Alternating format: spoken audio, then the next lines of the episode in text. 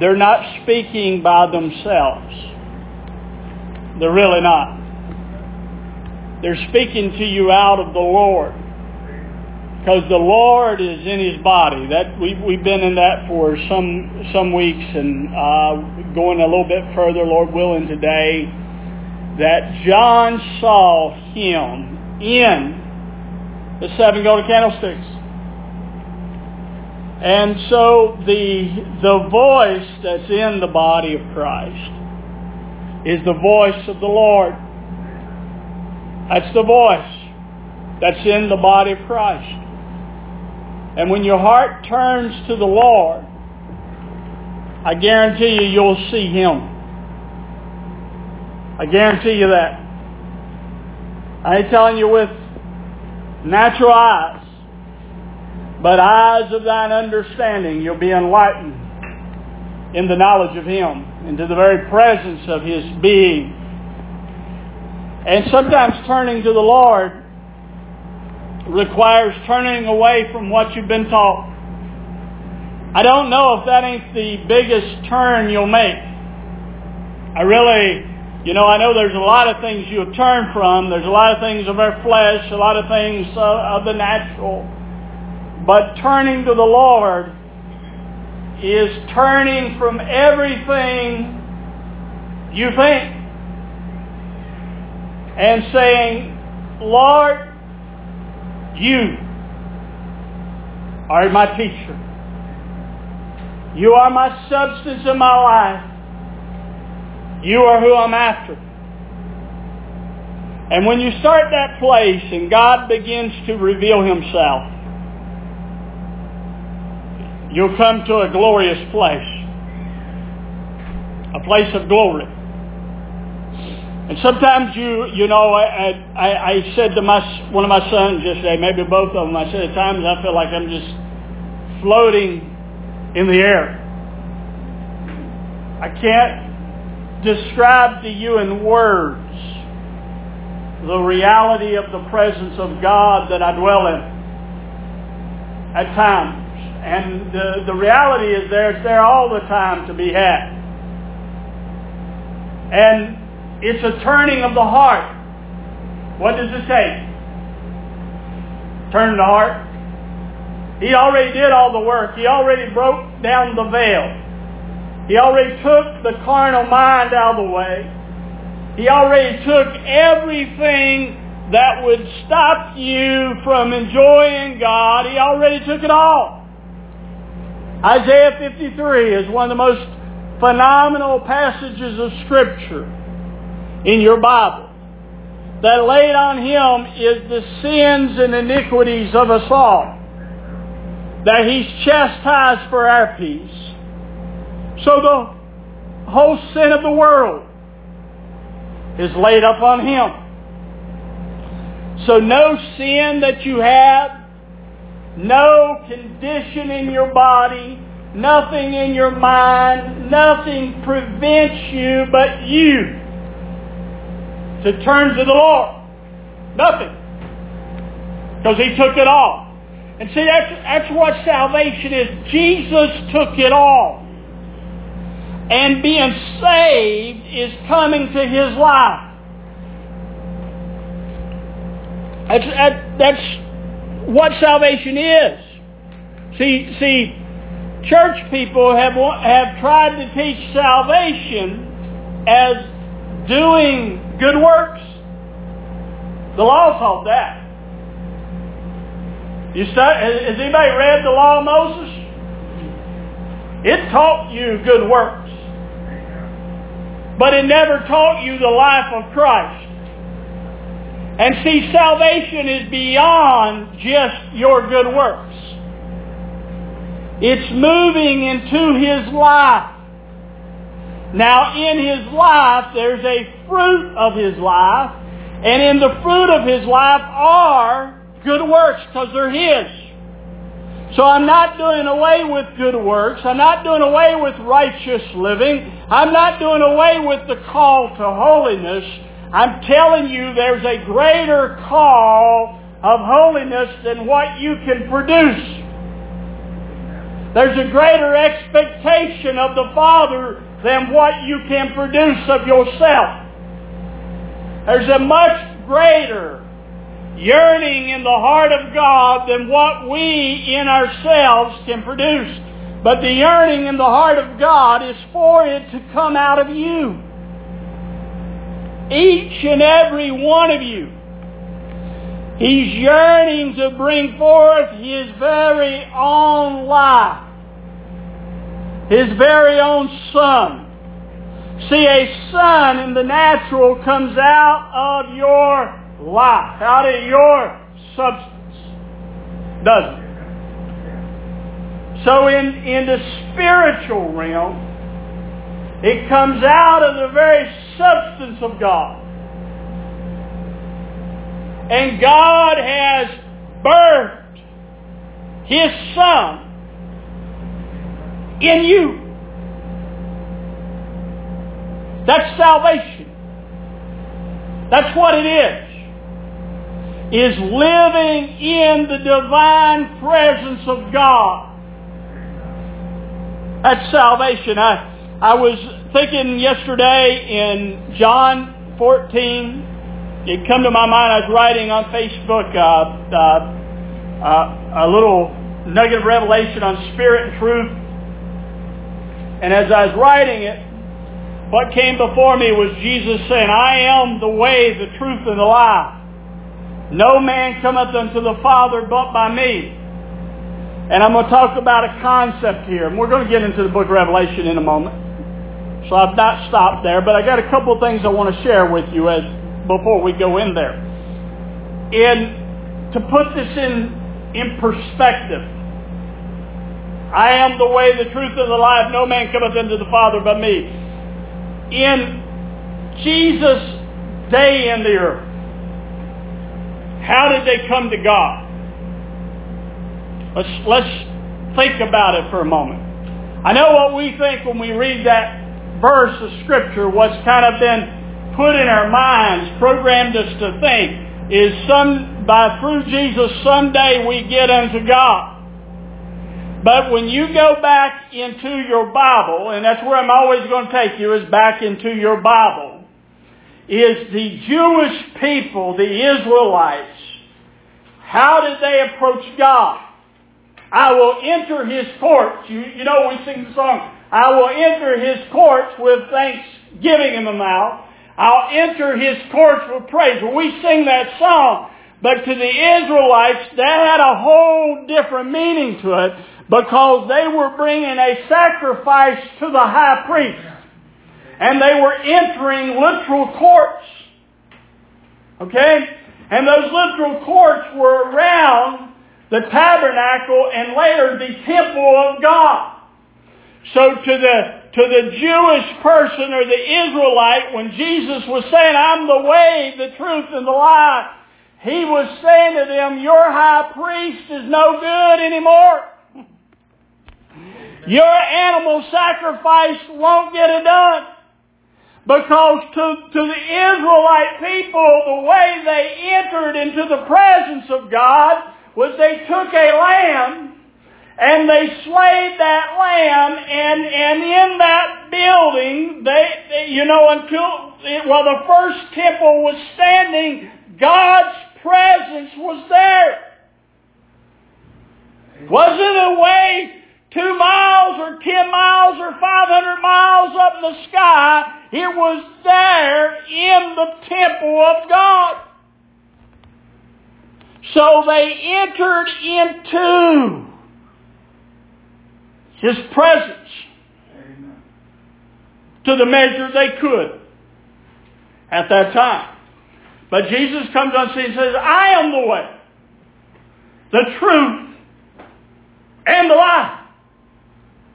I'm the way into the divine presence of God. And in that same chapter of your Bible, in that same uh, conversation, he speaks of the Holy Spirit coming, and he says, at that day you will know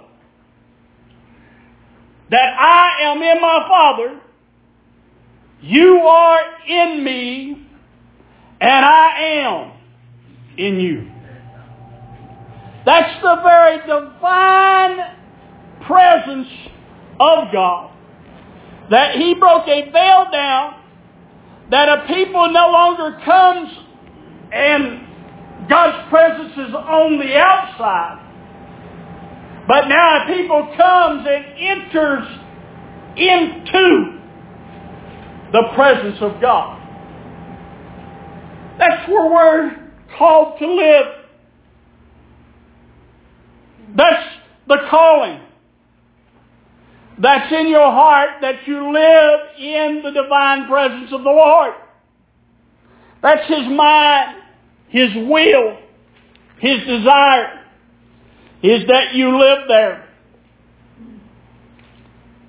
And see, minds are set for someday.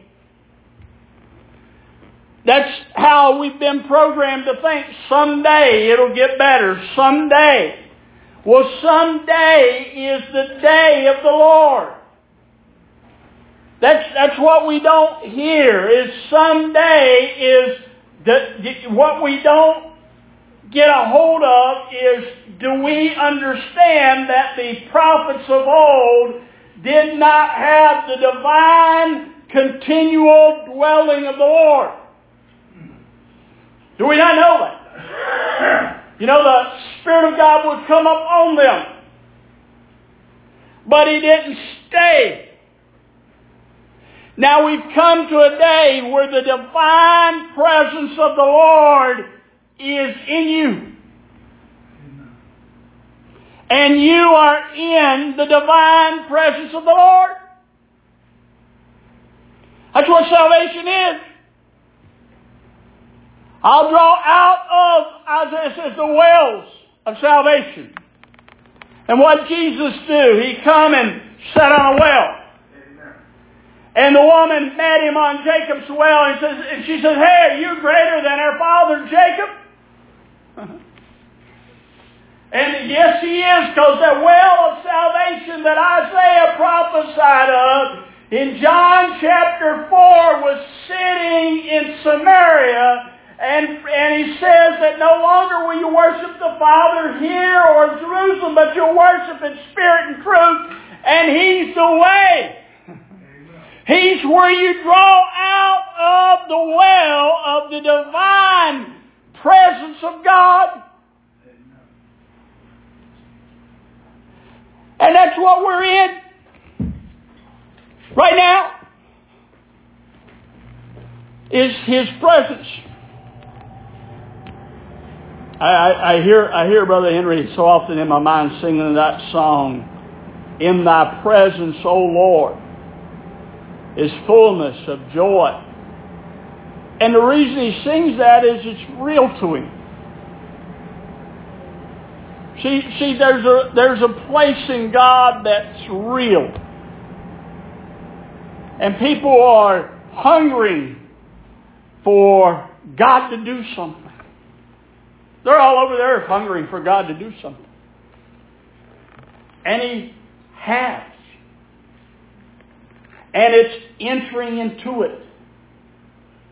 It's, it's us entering in, allowing the Lord to bring us there, casting down imaginations of our mind, casting down the high thought of our mind, and coming into the very presence of the Lord. That was that that stuck out at me in Revelation chapter one. Go there, and we I won't read every verse of scripture this morning, but Revelation chapter one. Just a recap as we move forward. He says, and we've read one through eight for a while, so I'll I'll stick with seven and eight. And in verse 7 it says, Behold, he cometh with clouds, and every eye shall see him, and they also which pierced him, and all the kindreds of the earth shall wail because of him, even so, amen. I am Alpha and Omega, the beginning and the ending, saith the Lord, which is. Everybody read that.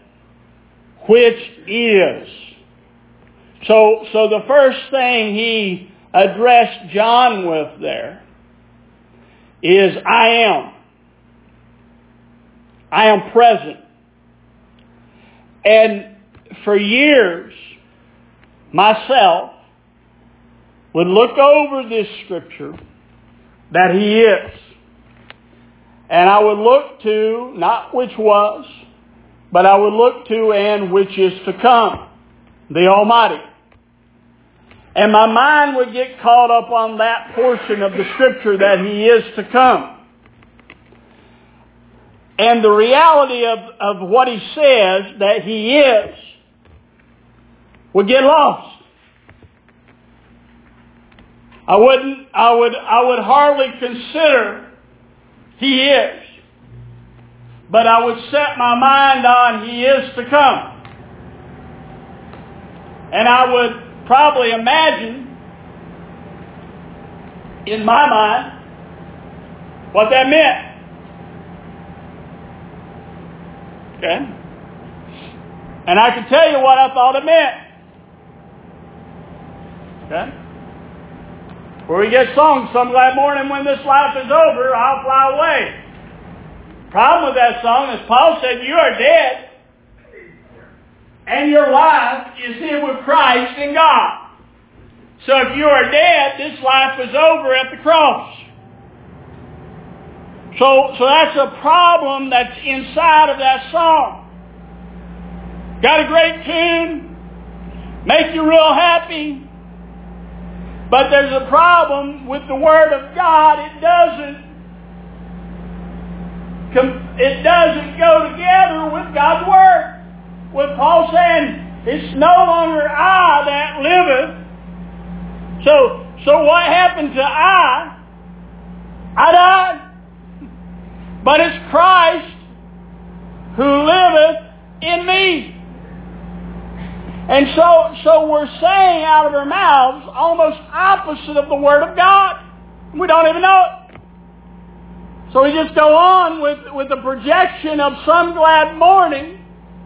The glad morning or the glad day was when Jesus died at the cross.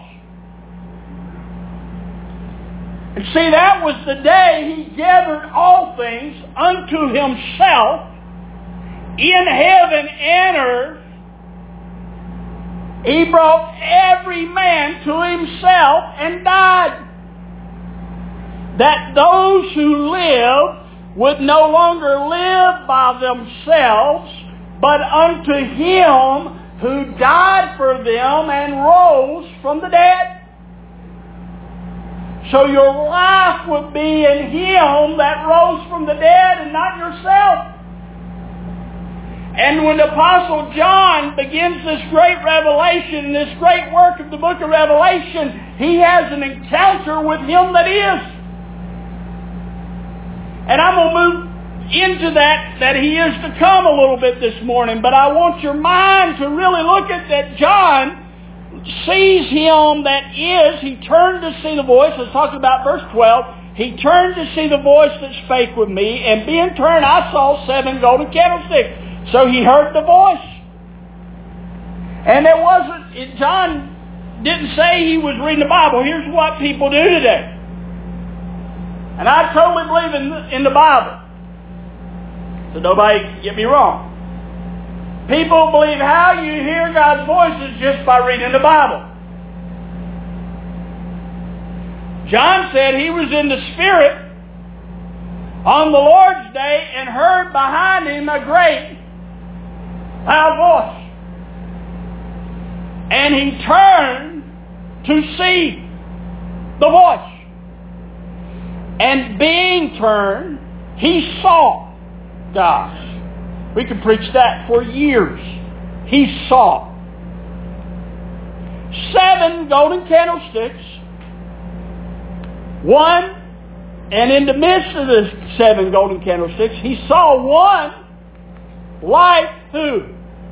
Son of Man. Who, who called himself the Son of Man in your Bible? Jesus. But how he sees him, he sees him clothed with a garment down the foot. He sees him as the great high priest.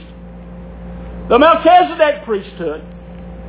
And he sees him girt about the paps or the chest with a golden girdle, with the breastplate, with a golden breastplate.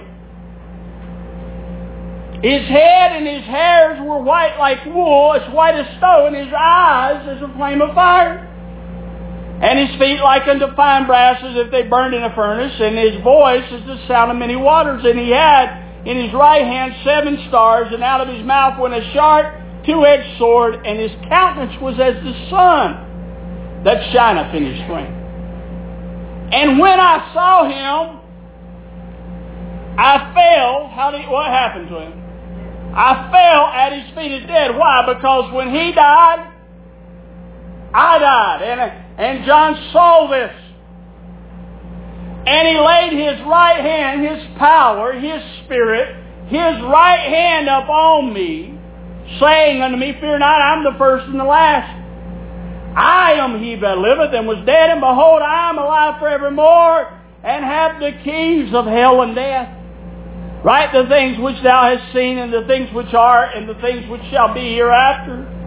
The mystery of the seven stars which thou sawest in my right hand, and the seven golden candlesticks, the seven stars are the angels of the seven churches. Now, now if I stop here and think, and this is what I have to do sometimes, just stop and think. Jesus says, I believe it's Matthew 16, and we've looked at this two or three times. He said, Hereafter you shall see the Son of Man coming in the glory of his Father. Well, if I study the Old Testament, and I study Ezekiel, Ezekiel sees a cloud coming, and you know, John says, Behold, he cometh with clouds. And, and Ezekiel finds in the cloud a Son of Man. Ezekiel chapter 1. You don't even have to read all the book to find it. Just read the first chapter. And he sees one in the cloud, and he has fire from his loins.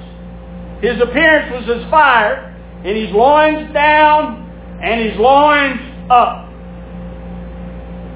And he calls that appearance the glory of the Lord. How many believe the Lord of the Old Testament was Jesus' Father? I do. So, if that's true, here Jesus is on the, in the seven golden candlesticks in the glory of the Lord. And remember what I said in Matthew 16, he was going to come with his angels. Who's he with here in John? In, or in Revelation? The stars, which thou sawest in my right hand, and the seven golden candlesticks, the seven stars, are the angels of the seven churches. Whoa, what does that mean? Well, why don't we ask the Lord? So, so the angel is a messenger is giving a message. The angels could probably also be called, and a lot of brothers do this, they call them the pastors of those churches. Because the angelic message is a heavenly message. Well, if you're speaking out of the Spirit of God, guess what? You're speaking a heavenly message.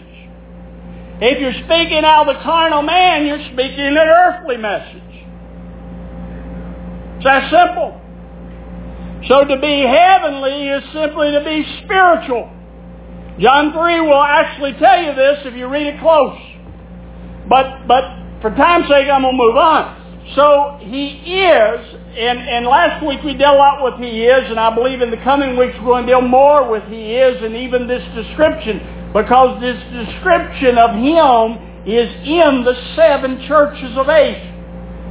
Well, I believe that same description of him is in the churches today. I believe that. And I believe if we allow the Lord, He'll show us that. Now John says He is to come. Now what we do with John's writing is John said, the time is at hand up in the beginning of the book. Right then. What we do with John's writing is we project it way out in the future. Not what John wrote. But that's what we do. John says the time is at hand. In other words, it's coming right now. So John was seeing something that was ready to come while he was alive. And even goes with the scripture in John, I believe it's John 20, and says, Jesus tells, I believe it's Peter, what if he is here when, when I come? Well, here John realizes he is here when he comes because he sees the Son of Man in the seven golden candlesticks and he's also seeing the vision of what's coming upon the earth. Now, now this is the part of scripture I want to, you to pay particular attention to. Behold, he cometh with clouds, and every eye shall see him, and they also which pierced him, and all the kindreds of the earth shall wail because of him, even so, amen. We interpret this as all the globe don't we? That what John is saying is all the globe is going to see We'll read this same verse of Scripture out of the American Standard Version. Behold, he cometh with clouds, and every eye shall see him, and they that pierced him. Now, who pierced him? The Jews. Well, the Romans, but the Jews. That's who had him crucified and all the tribes of the earth. This word kindred can be interpreted kindred. I've looked up the definition of it. But guess what? It can also be interpreted. Tribes. Who had tribes? Israel. How many tribes were there in Israel? Twelve. So all the tribes of the earth shall wail because of him. Amen. And Zechariah, Zechariah prophesies this very thing, and he's prophesying to the children of Israel, to Jerusalem, I believe. But just to substantiate the earth here, because, because when we see this, a lot of times we, we think he's talking about the entire globe. Turn with me to, oh my, let me get up at the top of my, my notes. Verse Matthew 2 and 6.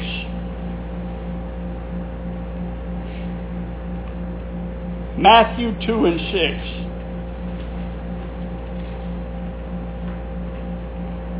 And thou, Bethlehem, land of Judah, this word land here I believe, lo and behold, is the same word that's interpreted as earth in Revelation chapter 1.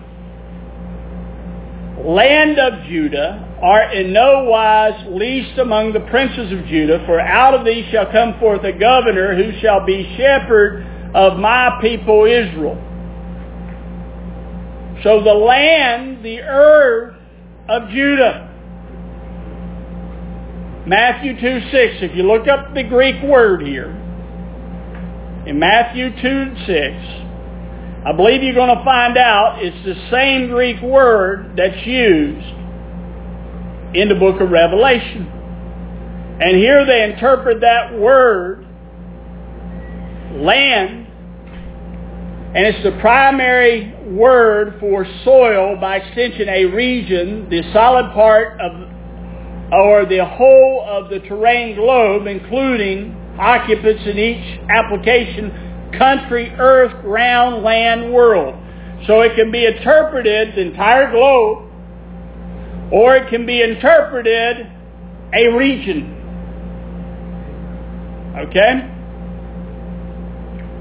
And our minds automatically read things and we, and we, you know, I know I did. I read that, that every eye would see him and people would come up and tell you how they were going to see him. And they would tell you, well, they're going to see him through the TV set. That's what people used to say. That's how every eye is going to see him. That'd be a very poor way of seeing Jesus. Right? I believe the word is actually a little different, 1095 and 1093. I just looked them both up. But they correlate together.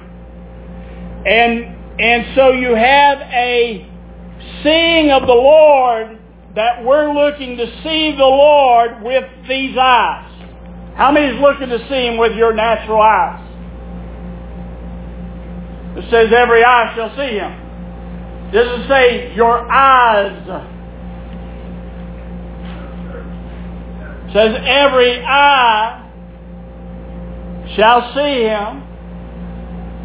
All right. So having said that, much of your Bible, when it's dealing with earth, in your Bible, it doesn't necessarily deal with the entire globe.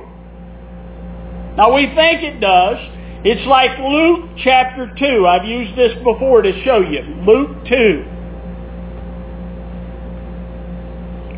It says in Luke 2, verse 1, so you don't have to go very far.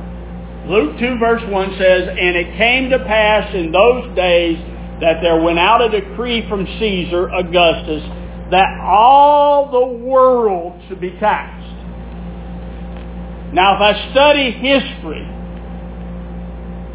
I believe you will find out that Caesar Augustus actually did not have control of the entire globe. Believe you'll find that out. But he had control of the Jewish world. Did he? They were under Roman control. So when I read these verses of Scripture dealing with, with the tribes of the earth, I believe in your Bible there's only one group of people, and I mentioned this already, I believe there's only one group of people in your Bible called tribes. And that was the Israelites. They were the tribes. So what was the big deal in John's day? This is where you have to become a Bible student, and sometimes we don't want to. But if you want to understand things, that's what you have to do. In John, when Jesus, we said this last week, I believe, when Jesus was born, what were they under? Were they under the new covenant or the old? He was born under the old covenant, so the old covenant was still in force when he was born a babe in the manger. What else was going on when he was born? He was under captivity. They were under captivity of the Romans. And they had a king called Herod who, who, from what I've read, may have not even been a Jew. Now does that work in, in the order of the Israelites? I'm going to give you a hint. No. So everything wasn't hunky-dory when Jesus came on the scene in Jerusalem. So they were under the law.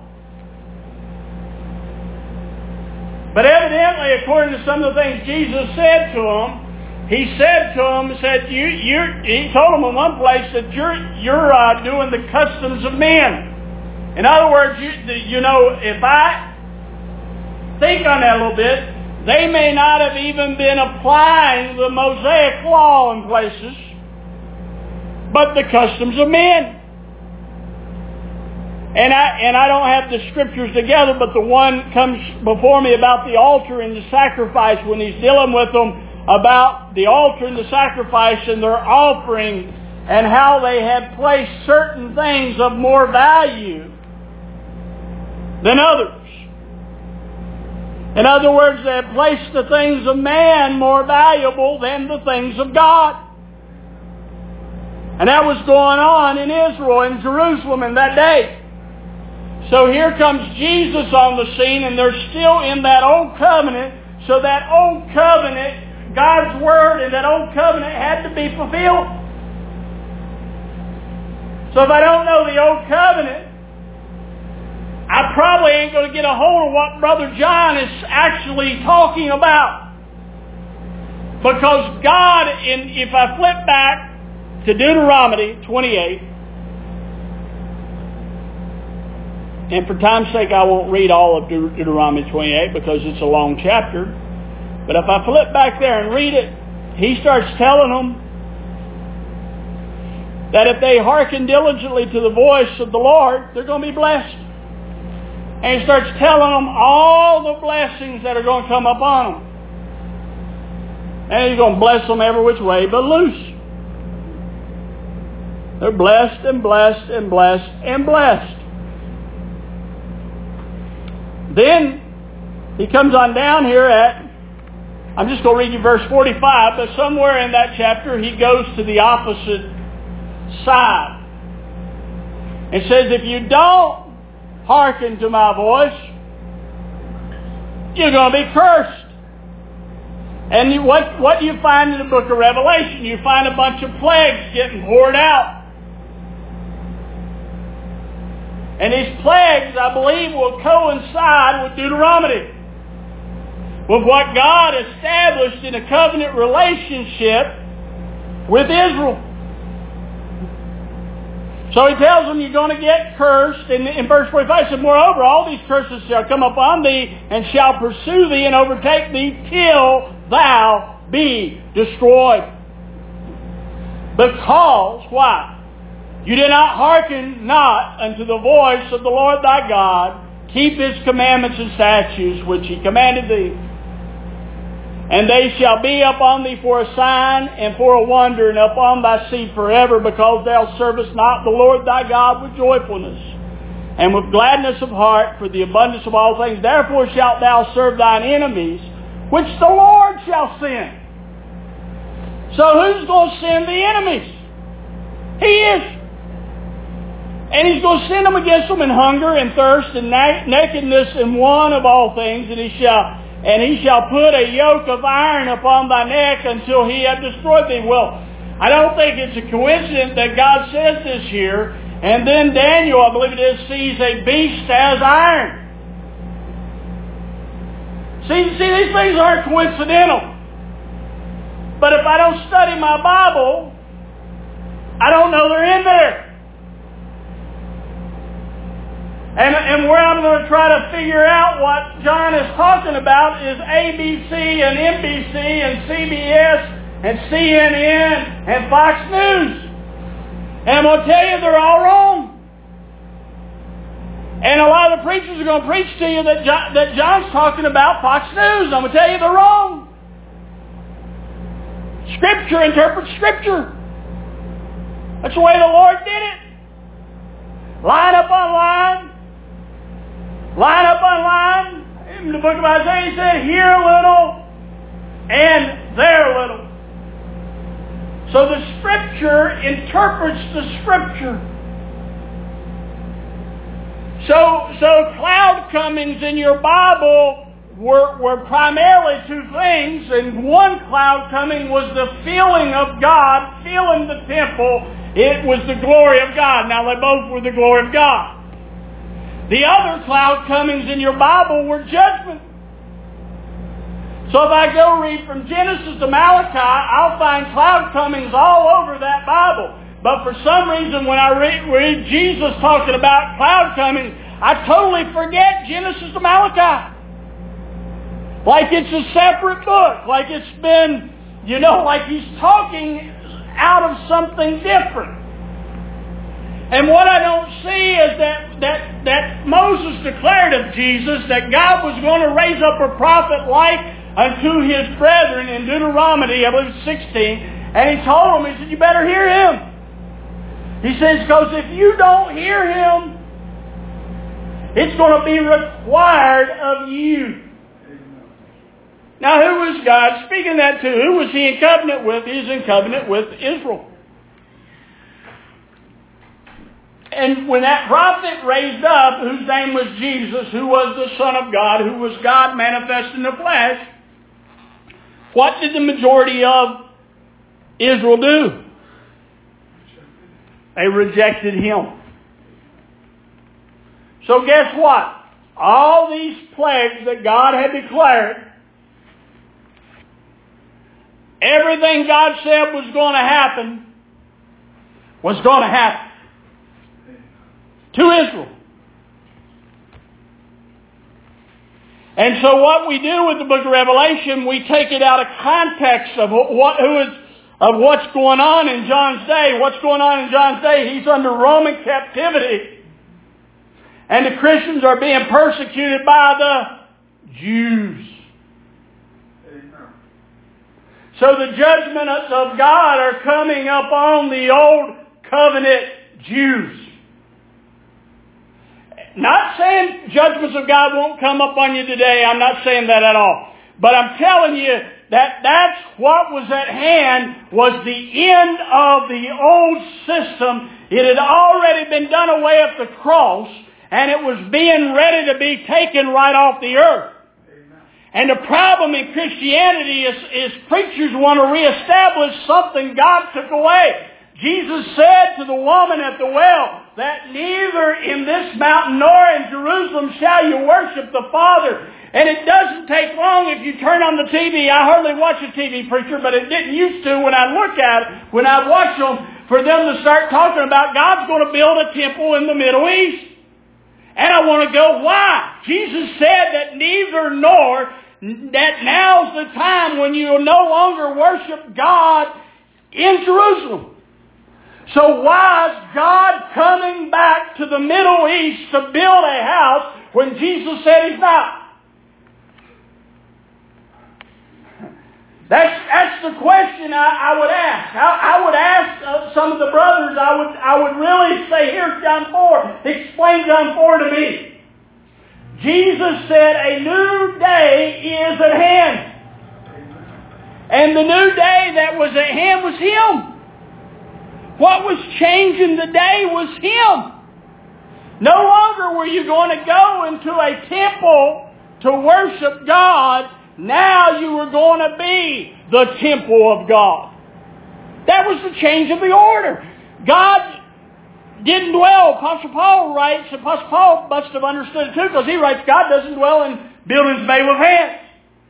So again, if God's going to come and build a building in the Middle East to dwell in, why does Paul write and say he doesn't dwell in buildings made with hands? You ever thought that? Well, Paul didn't write that. That's Luke. Forgive me. Paul said it. Have you ever, have you ever put one and one together?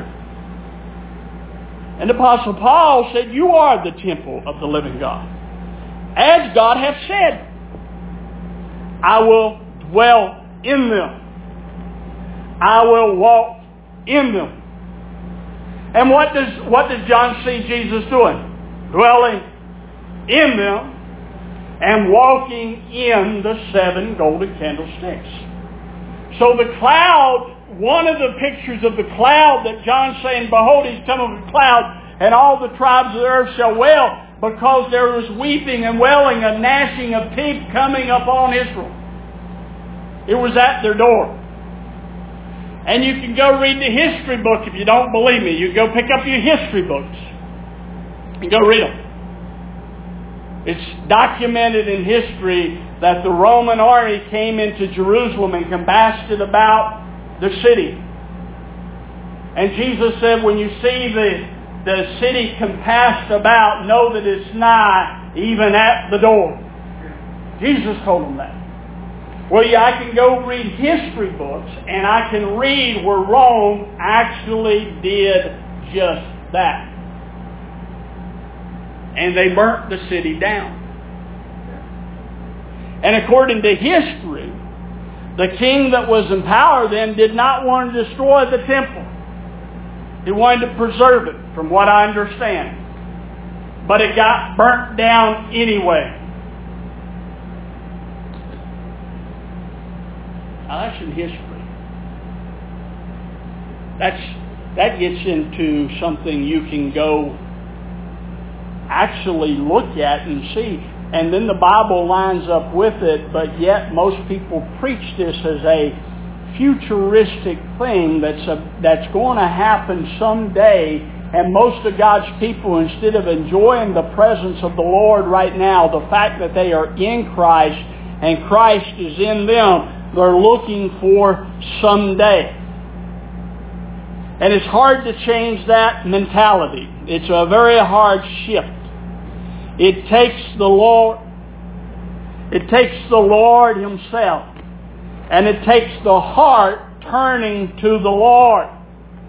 And I can give you scripture upon scripture, and in fact I plan on doing just that. Because the scripture speaks loud. Turn with me to Matthew. Verse chapter 21, verse 33. And I cheat because I got to write my notes. But turn there. Open your Bible and turn there. Matthew 21, verse 33. Jesus is speaking to the Jews. He's not in Gentile land at all at, his, at this time. He says, hear another parable. There was a man that was a householder who planted a vineyard. Matthew 21, 33. Bless you, Bob. Hear another parable. There was a man that was a householder who planted a vineyard and set a hedge about it and digged a wine press in it and built a tower and let it out to husbandmen and went into another country. And when the season of the fruits drew near, he sent his servants to the husbandman to receive his fruits. And the husbandman took his servants and beat one and killed another and stoned another. Again, he sent other servants more than the first, and they did unto them in like manner. Let me just stop you there. Has anybody ever read the story of the prophets? Elijah, Jeremiah, Ezekiel, Isaiah. Kings of Israel weren't quite in love with them for the most part. I believe they, they beat them, stoned them, put them in jail, so, so if I, if I read this in thought of the prophets, good idea Jesus is speaking about that. All right, so he goes on and he says, and he sent other servants more the first, and they did the same thing to him. But afterwards he sent unto them his son. So after he got done sending the prophets, he sent his son, saying, they will reverence my son. But the husbandmen, when they saw the son, said among themselves, this is the heir. Come, let us kill him and take his inheritance. And they took him and cast him forth of the vineyard and killed him. When therefore the Lord of that vineyard shall come, what will he do unto these husbandmen? They said unto him, He will miserably destroy those miserable men, and he will let out the vineyard unto other husbandmen who shall render him the fruits in their season. Jesus saith unto them, Did you never read in the scripture, the stone which the builders rejected, the same was made the head of the corner? This was from the Lord, and it is marvelous in, in our eyes. Therefore say I unto thee, unto you the kingdom of God shall be taken away from you, and shall be given to a nature bringing forth the fruits there, a nation bringing forth the fruits thereof. And he that falleth on this stone shall be broken to pieces, but on whomsoever it shall fall, it will scatter him as dust. And when the chief priests and the Pharisees heard the parable, they perceived that he spake of them. And when they sought to lay hold on him, they feared the multitudes because they took him for a prophet. So he's telling the Pharisees and the priests, God's planted a vineyard, and well, if you go search your Bible in Isaiah, I don't have the chapter and verse in front of me. Actually, Isaiah 5.1, he says, Let me sing a song for my well-beloved, a song of my beloved touching his vineyard. He goes on down and tells you, verse 7, For the vineyard of Jehovah of hosts, or Lord of hosts, is the house of Israel. And the men of Judah his pleasant plant, and he looked for justice, but behold oppression, for righteousness, but behold a cry. And then he says, Woe to them. Woe to them. What do you find in the book of Revelation? You find woes. Yes. It goes together, folks. The Bible works together. So the cloud coming, one of the cloud comings here was the coming in judgment.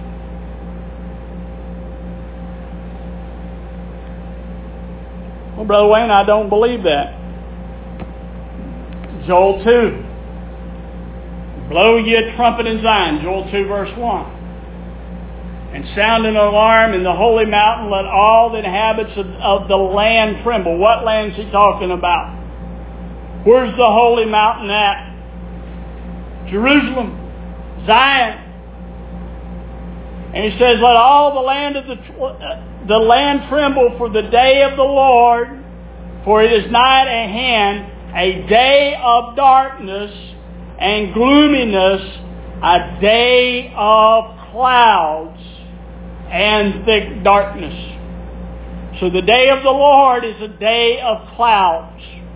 As the morning spread upon the mountains, a great people and strong, there have not been ever the like, neither shall there be any more after it. So whenever this thing's fulfilled, it says there's not going to be anything like it again even to the years of many generations. So evidently, you, you, know, there's going to be many generations after this thing happens. A fire devoureth before them, and behind them a flame burneth. The land is as the Garden of Eden before them, and behind them a desolate wilderness.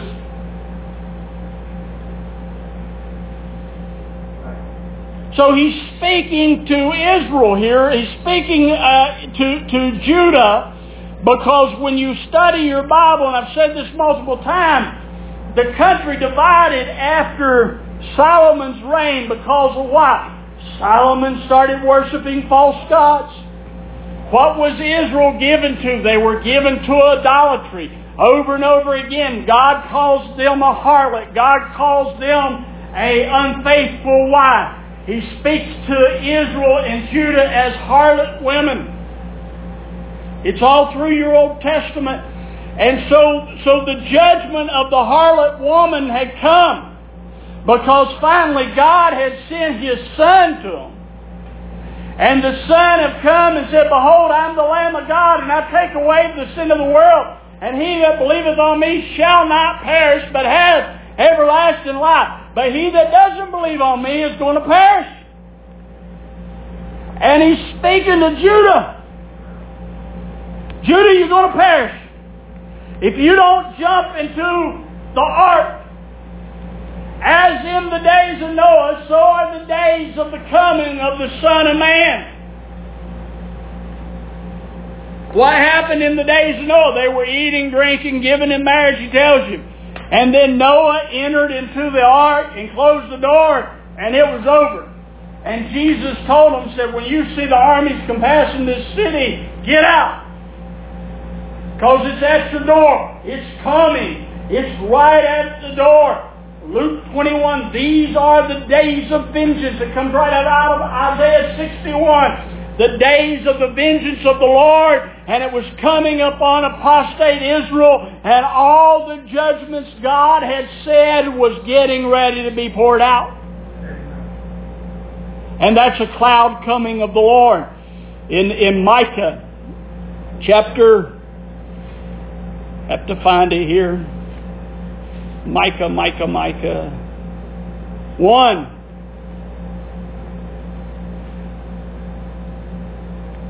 First off in chapter 1 says, The word of Jehovah that came to Micah the Moreshite in the days of Jotham, Ahaz, Hezekiah, kings of Judah. He saw concerning Samaria and Jerusalem. Who was Samaria? was the capital of Israel. Who was Jerusalem? The capital of Judah. And then you go into Micah 3. Flip on over to chapter 3. He says, Hear this, I pray you, you heads of the house of Jacob and rulers of the house of Israel, that abhor justice and pervert all equity. They build up Zion with blood and Jerusalem with iniquity. The heads thereof judge for reward, and the priests thereof teach for hire and the prophets thereof divine for money, yet they lean upon the Lord or upon Jehovah and say, Is not the Lord in the midst of us? No evil shall come upon us. Therefore shall Zion for your sake be plowed as a field. And Jerusalem shall become heaps, and the mountain of the house uh, as the high places of the forest. It's going to be plowed as a field. Now, in one sense, that was done with Nebuchadnezzar. But they built it back. And it was built back in troublous times. And Messiah came and he was cut out, cut off just like Daniel said in the middle of the week. And that week was a seven year period of time. Now that's, uh, you know, I have to go through that one day. So, right according to the, to the prophets, these things happen. But sometimes we don't want to believe the scripture. We look for a projection. See, God was in the days of Jesus establishing a new covenant. Amen. That was what was happening. And in that new covenant, you weren't going to go to your brother and say, know the Lord for all with knowing from, the least to the greatest. Why? Because God was going to dwell in you. See, what's better in the Old Covenant? Everything. In the New is better than the Old. What's better of the New than the Old Covenant? Everything. But the, the substance of the New Covenant is that Christ is in you. You got it way better. He took your sin. That's where we started today. He took your iniquity. He took your judgment. Took it all. He took everything you had done and he bore it upon himself. And he crucified it and put it away. That now if I will turn to the Lord, I'll discover the Lord's my life. I'll discover, you know, the scripture that he's sticking closer than a brother will become more real to me because he's my life. It won't be a reality anymore of Jesus with me. It'll be a reality of Jesus in me. That's what the new covenant is. The veil of the temple, when Jesus died on the cross, what happened to the veil of the temple? There was a great earthquake. What did Jesus say was going to happen in the days of coming of, of the Son of Man? Earthquakes. When the veil of the temple was rent, guess what happened? There was an earthquake, and the veil was rent from the top to the bottom, and that signified that that one thing, it signified that thing's no more, it's over. They could look in that veil and there was nothing there because they hadn't brought their ark back. After, after Nebuchadnezzar took it away, the ark never come back so that high priest can look behind that veil. There's no ark there. So what are they doing anyway? There's no Ark of the Covenant there, to the best of my reading of the Bible, in the Second Temple. So here it's cut, it, it's, it's gone. But what it was speaking of too was now there's no more separation between God and man. That this offering created an access by the Spirit of God unto the Father. That lamb offering could never get it done. That goes right back to the beginning. I'm the way, the truth, and the life. So now I have access. And instead of us going out and sharing that with the world, that man, you got access to God. A lot of what we call the gospel is not real good news. You know what the definition of gospel is?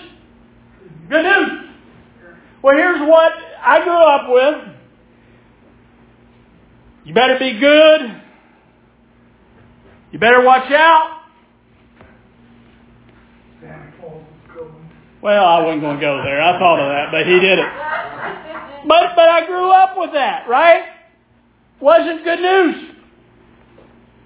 You know, it was Jesus took my sins away, but then I better get straight. I didn't even know how. Yeah, I didn't want to. Now I want to. And the reason I want to isn't the same reason I wanted to before. There's a flip-flop happening in my heart. I wanted to before out of fear. Because I was afraid of what God was going to do to me. I wanted to live right because I was afraid God was going to kill me or God was going to take my life or I was going to burn in hell. That's what I was afraid of. So I wanted to live right because I was afraid. Guess what? I want to live right now because I love Him. My heart flipped. And there's a desire in me of His life like never before. And it's not just because I think He's going to kill me. It's because I love the Jesus I'm getting to know. And because I love Him, I want to be a praise unto Him. I want my walk in the earth to praise God. I want people to see Jesus when I walk into the store because I love Him. Because I'm in a relationship of love. That's a different relationship. Now, if you told me 20 some years ago this is how it's going to be, Brother Wayne, probably wouldn't have believed you. I read about the love of God. I didn't know the love of God. I could read about it, but I didn't know it. To a measure, I tell you a full measure, but to a measure, I've come to know it. That He loved me. He died for me. You know, the first, the first part of the salvation you know is Jesus died for you. Then you come to knowing that He died as you.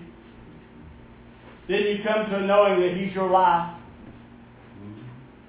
And you come to a knowing that God is satisfied.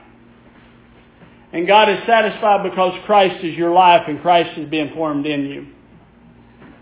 He's not satisfied because of our works. He's satisfied because of His works. And we come into His works, and then lo and behold, He brings you into another, and I'm about to stop this morning. He brings you into another measure. Because God just keeps measuring it out. And He brings you to a measure where His very works get formed in you. And you, be, and you see them. I remember a number of years ago, Sister Sheila, I, I uh, woke up, like I woke up one day. And, and I just thought to myself, man, I forgive them. Nothing, I don't get mad. I, I still have some anger issues. The Lord can take care of. For nobody else does. I do at times. But I woke up one day and I went, that wasn't me. That wasn't my nature. What was what I'm trying to say? I didn't just become this great person that I could forgive people. It was it's the divine nature is actually being formed, just like Paul said, and I'm seeing it. Christ formed in you. I'm seeing a measure of who He is. Then I realized, man, I really love my wife. Really do. I really love my children. I want to take care of them. I want to nurture them. I want to, to care, you, you know, to provide for them. I realize I love his body. And again, I realize this, this, this thing that's in me isn't that Brother Wayne was somehow some special saint and had just this great person. This thing that's in me is called Jesus. And Jesus started becoming real in my life. Now he can get realer still. There's there's areas of my life that that he can sure take that sword of the Word of God and deal with. And areas in your life, and I'm going to be honest with you, that's part of the judgment that John sees in the book of Revelation, is he begins to deal with them, and for more that's coming, he begins to deal with them for the doctrines of the Nicolaitans. Well, if he talks about the doctrines of the Nicolaitans, you think we might should know what that is. Probably so. Right? There's a good possibility we should understand it. And so in the coming weeks, Lord willing, we're going to look at we're going to look at, at him in the church. And he's coming in the church, and we'll probably do another lesson on coming in clouds. You can turn this off now. We'll probably do one more on coming in judgment.